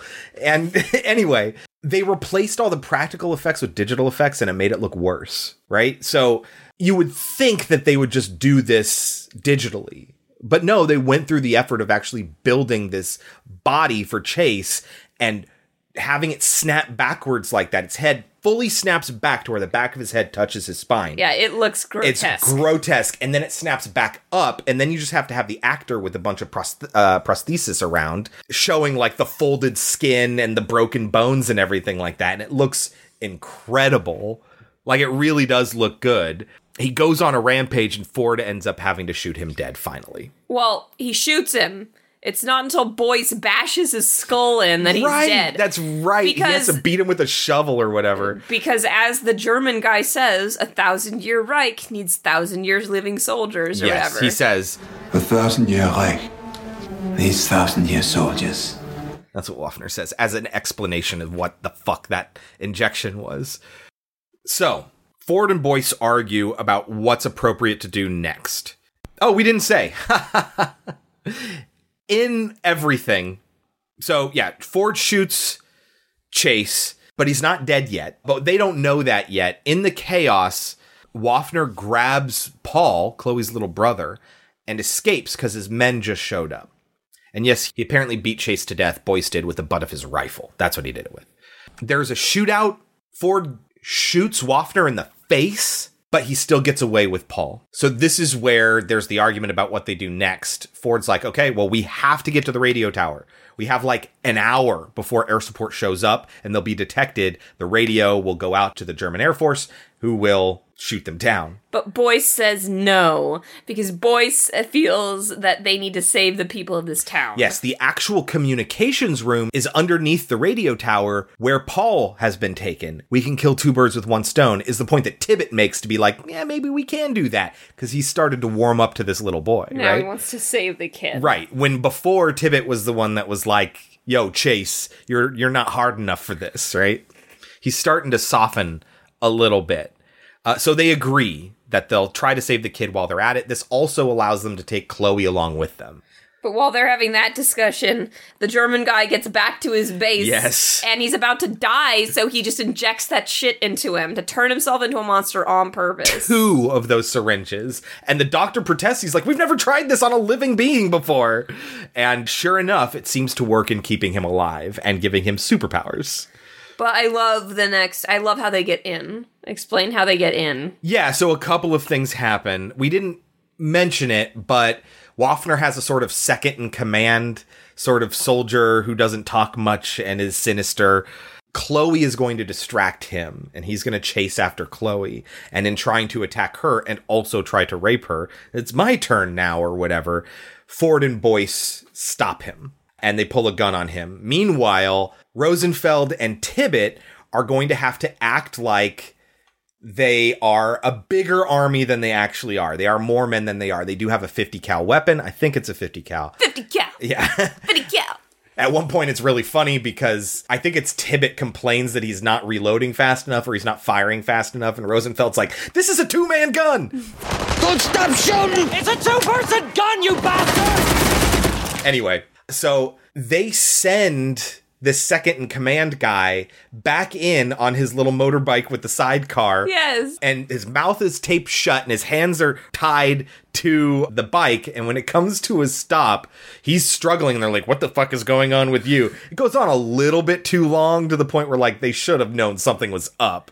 Well, I mean, they can tell, but they're like, what? What is? What could possibly? They don't realize He's that trying to gesture to the sidecar Yes. where there are a bunch of explosives. They pull the tape off his mouth so he can talk, not realizing that there was a grenade in his mouth and they just pulled the pin. which I think was really good. It was cool. Logistically, it wouldn't make a lot of sense. For instance, if they pulled the tape the opposite direction, it would not have pulled the pin. How would they have have to ruin everything. It's a cool concept. Uh, granted, it's not perfect, but it's cool. And so, yes, they're gonna fucking blow up his head, which you see, and all the explosives in the sidecar. At which point, Tibbet and Rosenfeld are gonna start unloading their guns and try to seem like they're a larger force than they actually are, distracting everyone, bringing everyone out. So then Ford and Boyce can go in through the sewer and not have to deal with a lot of opposition. So they're going to do two things. Ford is going to find the communication room and string that up with explosives, and Boyce is going to go to the cocoon room and blow all that up. And Chloe runs off to do her own thing. And at first, Yeah, I thought she was awesome, and then she turns out to be stupid. Yeah, so her point is that I just want to find my brother. yes, and they're like, we need to set up the charges first because that's the most important thing, and then we'll find your brother. Don't worry, we'll look for your brother. And she's like, you guys do what you got to do. I'm looking for my brother. And Boyce is like, she's going off on her own. And Ford has to be, she was never going to come with us anyway. She was here for her brother. She's not here for what we're here for. We have a mission. We need to finish the mission, which is said several times in this movie. but you don't mind. It's not like Halloween. What was the thing they constantly said? Evil dies Evil tonight. dies tonight. Okay, it's Yeah, it not wasn't the like that. same thing Uh-huh. because these are literally military men who are literally on a mission to save the world from Nazis. right, yes. uh, It's a little bit different from killing is. a guy who likes to kill babysitters. uh-huh. Anyway, so Chloe will go off on her own and she will find two soldiers.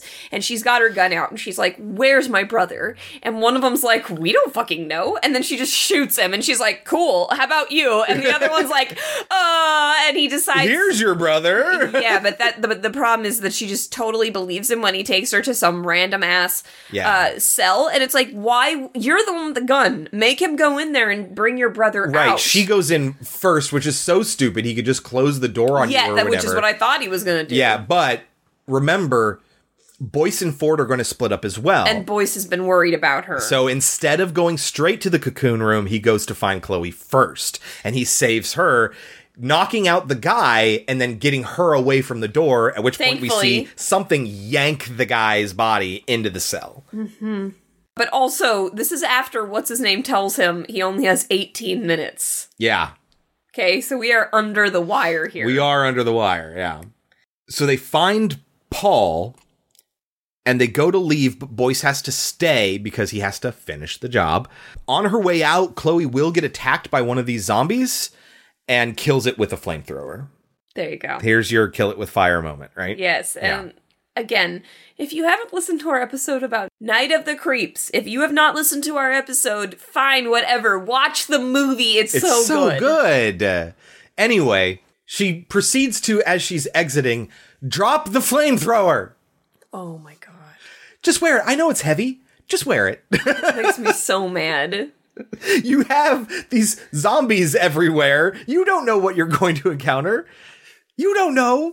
Is there air?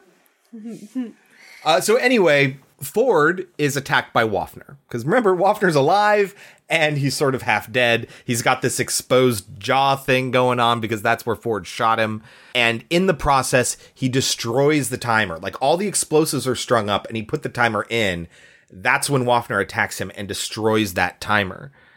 Boyce, while Ford and Wafner are getting into a fight, sets up the explosives in the cocoon room, and he is caught by the doctor, who we've barely mentioned. He he's not much of a character. He's just the German doctor, right? Boyce ends up killing him with the syringe in the struggle. Outside, Paul runs in the middle of gunfire. Yes, which is really frustrating. Like, come on.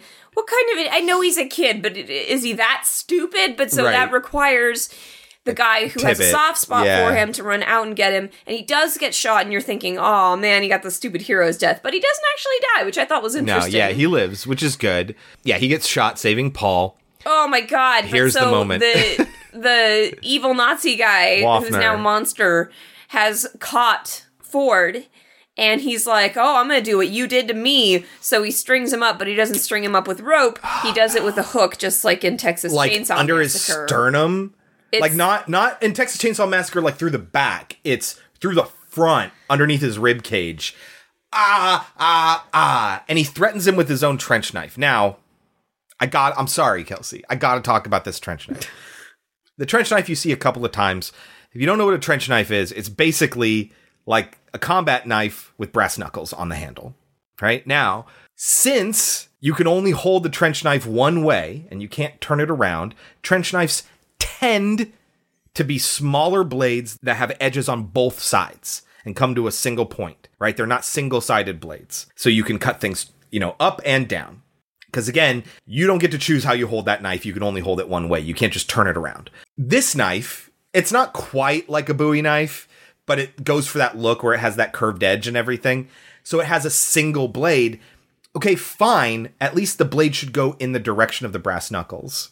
It doesn't. So if you if you're holding the knife, brass knuckles going outwards, that blade is pointed towards you. The fuck? Why? Who prop person? Who made this knife? anyway, it's important because Ford beat Wafner with this knife earlier with the brass knuckles. And so now Wafner takes the knife and is going to kill Ford with it. Uh, but instead, Boyce shoots him. Now, of course, Wafner is this super soldier now. And so they're going to get into a fight of their own. He gets attacked by Wafner. And while they're struggling, ha, Ford has to pull himself off of this hook. And he fails the first time. sort of resetting that hook yeah, in like I place. like there's only, so, there's ah! only so much a human body can fucking take before it just passes yes. out. But it's it's his sheer determination and force of will. That's how badass Ford is, right? In the meantime, he gets off. Boyce is getting beat up. Ford injects himself with the serum, and now he's a super soldier too. And that's what he's going to use to fight off Wafner. In all of this, Boyce has been left to the side because the bigger priority is Ford. Who gets exploded? Wafner does here. So Ford's on the ground and Wafner is going to kill him, and he just sort of rolls an air tank towards him. we don't him. know. He blew up. No one really knows. They say it blew up. What do you mean blew up? So he rolls this air tank towards him, and Wafner, like, it's really pathetic, right? And Wafner just sort of laughs. But of course, he's doing that so Boyce can shoot it and it'll explode. Now, it's probably too big an explosion for what that would have done, but it's enough to fuck Wafner up and send him down this pit in the middle of the room. So there, they need to leave. Boyce sets up a new timer in the explosive and he gets Boyce out of the room. Then he closes the gate and locks it behind him. And then there's this conversation where Boyce is like, "Come on, you gotta come," and Ford's like, "No, I need to make sure this goes off, and I need to make sure everything in here dies, including myself. Nobody should have this, not even us." I was never getting back. This shit. Our side shouldn't have it either. It'll have to stay buried down here with me. You gotta finish the job, boys. Blow this whole fucking place up. And so Ford's to sacrifice himself. So as this is happening and they're having this conversation, up crawls Wafner out the hole. He is still alive, but he is immensely fucked up. And so they're to have this fight, but ultimately Ford takes a piece of C4 with a fuse and lights it using Wafner's lighter that he stole earlier and blows them all up. And he does have a good line where he's like, "The tower, Private Boyce." The tower, Private Boyce. You know, and Yeah, Bright that's boyce doesn't want to leave him. Yeah, uh huh. So we're all kind of mixed up here. This fight is all happening in the cocoon room. So Boyce has to go back to the communications room, set up that new timer that I mentioned. And he Uh, runs away from the blast, which as is it's all never exploding realistic. around him. That's not the way it would work. Yeah. Uh, so everything explodes all around him until the explosions engulf everything, all the dust and everything, and so the camera can't see anything. We go back to the town and we're starting to hear a radio report of the successful invasion. And it's during this we see Rosenfeld and Chloe and Paul and Tibbet are all there sitting out on the porch in the daytime. And all the villagers are coming out like, where are the Germans? Was there a successful invasion after all? What's going on? All the Germans were killed at this base. Boyce comes walking up, worse for wear. He survived, hooray! And uh, you Happy know, ending. Yeah, happy ending. So Of course, they kind of are trying to set it up for a sequel here, and they're just like, "Let's go kill us some Hitler." And you're like, "Wait, what?" but it's but it's also kind of. I mean, I kind of wish there was a sequel. I think it would be awesome. uh, you know, you can get into the more like fucked up Mengele stuff, and you can get even weirder. Like the further you go in the Wolfenstein games, the weirder it gets. Like there's wizards and shit like that. So you fight Mecha Hitler at one point in the in the, in the Wolfenstein games. So anyway, you can get really weird with this series if you wanted to. But yes, they get debriefed and they get told they're going to get folded into Company C, Charlie Company. And his superior asks him directly, It's quite a mess out there. You were in there. Tell me, is there anything we should bother digging up? And he says, Nope, nothing. Yeah, because he doesn't. Uh, yeah, because they don't want even their own government. Exactly. And the guy's like, That's what I thought. All right, we'll see you later. And then he goes back to his men and he says, Yeah, we, we're going to be folded into Charlie Company. No, they're not sending us home. We still have to finish the job. And uh, that's the end of the movie. That is the end of Overlord. Although, how would they explain Rosenfeld's injury without suggesting that there might be something interesting in the rubble? Didn't he die? I thought he was. Ex- I thought he blew up. No, Rosenfeld with the weird injection. Oh. Yeah. Yeah, I don't know. They don't. Whatever. I mean, yeah, it's just unabashed, you know, World War II heroism. It's like the one war that everyone has to agree with, right? Like you could be anti-war, but also, yeah, but World War II. You know what I mean? Like, so it, they use that to stoke this sort of feel-good heroism that is just constantly thrilling, and you don't have to Go second guess the oh, morals. Oh, go America.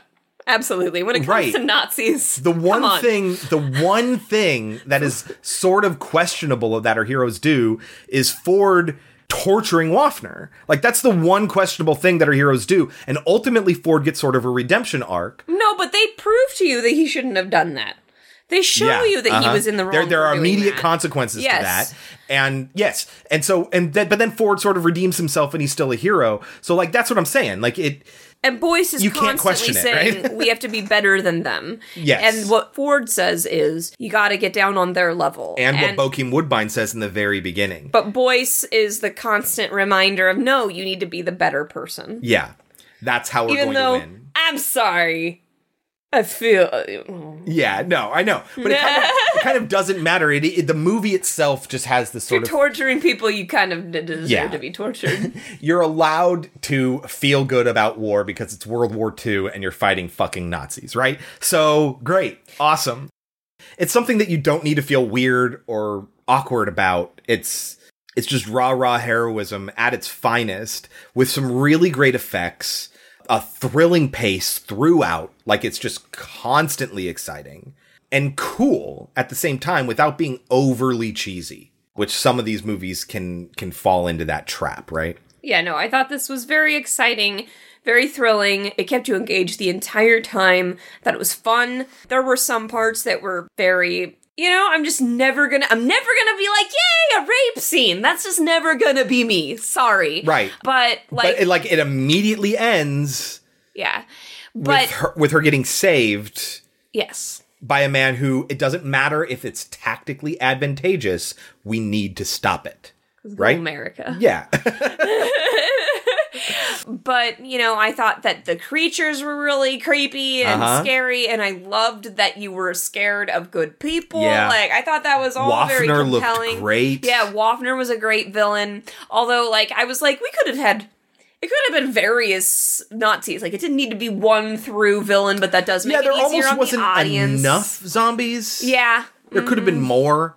It could have been an overwhelming force at But some point. the whole point was that they weren't at that point yet. Right, it If was they all had experimental. Been, they probably would have lost. Is Yeah, kind of uh-huh. the point they're making. Yeah. They got in in time, right? But I understand that. Yeah, it was just kind of like we could have had more. Like we could have Uh-huh. had various Nazi evil. People, well, how you win fine. how you win against inhumanity is by not is by not sacrificing your own humanity, right? It's kind of the point. Well, I also just think it makes it easier on the audience. To Oh, totally. One villain throughout the whole Yeah. movie, but whatever. Well, I mean, I was kind of talking about something else, but oh, yes, Oh, I know I. I I agree with what you're saying. So, Kelsey, what do you think the movie has on Rotten Tomatoes? Didn't you tell me it didn't do well?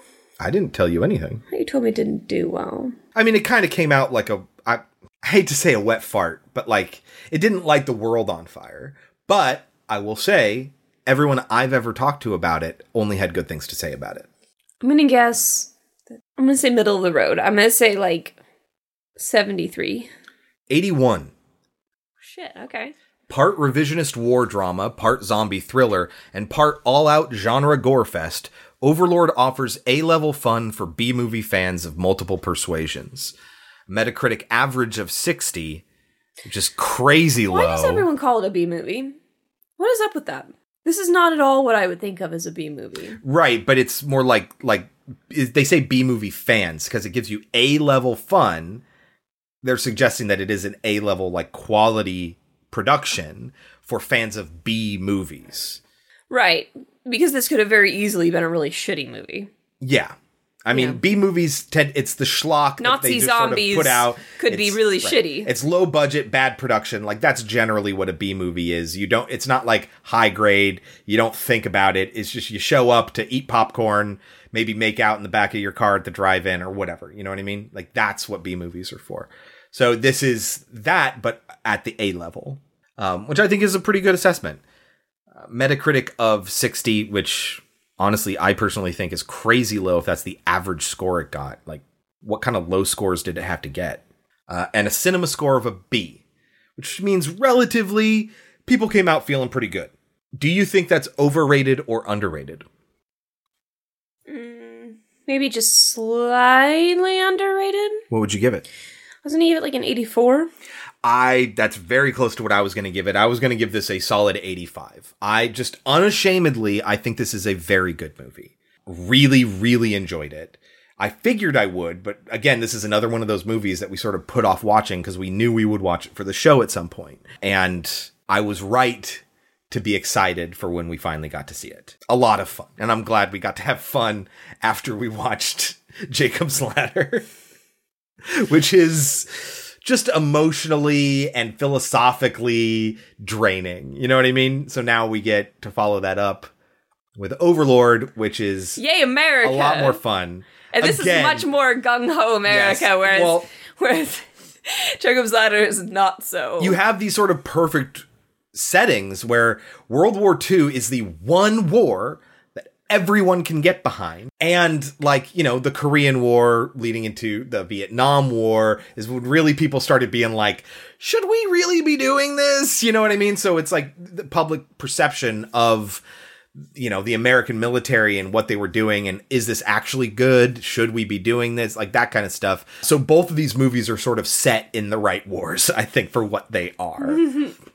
and that is our memorial day weekend honoring all those fallen soldiers from World War II and Vietnam. i guess yeah Thank you for your service. so kelsey what are we watching next week Next week is the Devil's Day. How is it the Devil's Day? Six six. Oh, right. It's June 6th. That's right. What are we watching for the Devil's Day, Kelsey? We're gonna watch The Omen too. Okay, cool. I didn't realize there was a series, but there oh, yeah, there is a series, including uh, Sam Neill, I think, is in Omen 3 as a grown up Damien. Oh. I think. I think. I've never seen it. And then you know why not just watch a movie called Devil? This isn't the one in the elevator, is it? It is the one in the elevator. You're the one that suggested it. I've already seen it twice. Okay. Okay. All right, we're gonna watch it, and I'll see how I feel about M. about Night Shyamalan, the one that everyone forgets about. yes, uh, No one remembers this movie. a bunch of people trapped in an elevator, and maybe one of them is the devil. I can. And then he's gonna lie about who it is, and you're not gonna be able to figure it fucking out. Which is bullshit. well, if you think about why you discounted this person, you could realize, well, it is the devil. So, yeah, that's okay, I guess. It's so silly. anyway, we'll watch it next week and you can hear all about it. that is next week. Until then, you can find us on our website, podcemetery.com, and on Twitter at podcemetery, where we post a bunch of stuff that we come up with uh, during the edit, uh, pictures, video clips, things like that, that don't work well in this audio format. So make sure you're following us there as well. Don't forget to subscribe to us in your podcatcher of choice and rate and review. A five star written review is the biggest help you can give us there, but even bigger than that, sharing us with your friends. And even bigger than that is listening in the GD first place. Thank you all very, very much. We love each and every one of you. Until next week, I've been Chris, I've been Kelsey. and this has been Pod Cemetery. But before we go, Kelsey, any last words? I think I'm done with this. Thanks.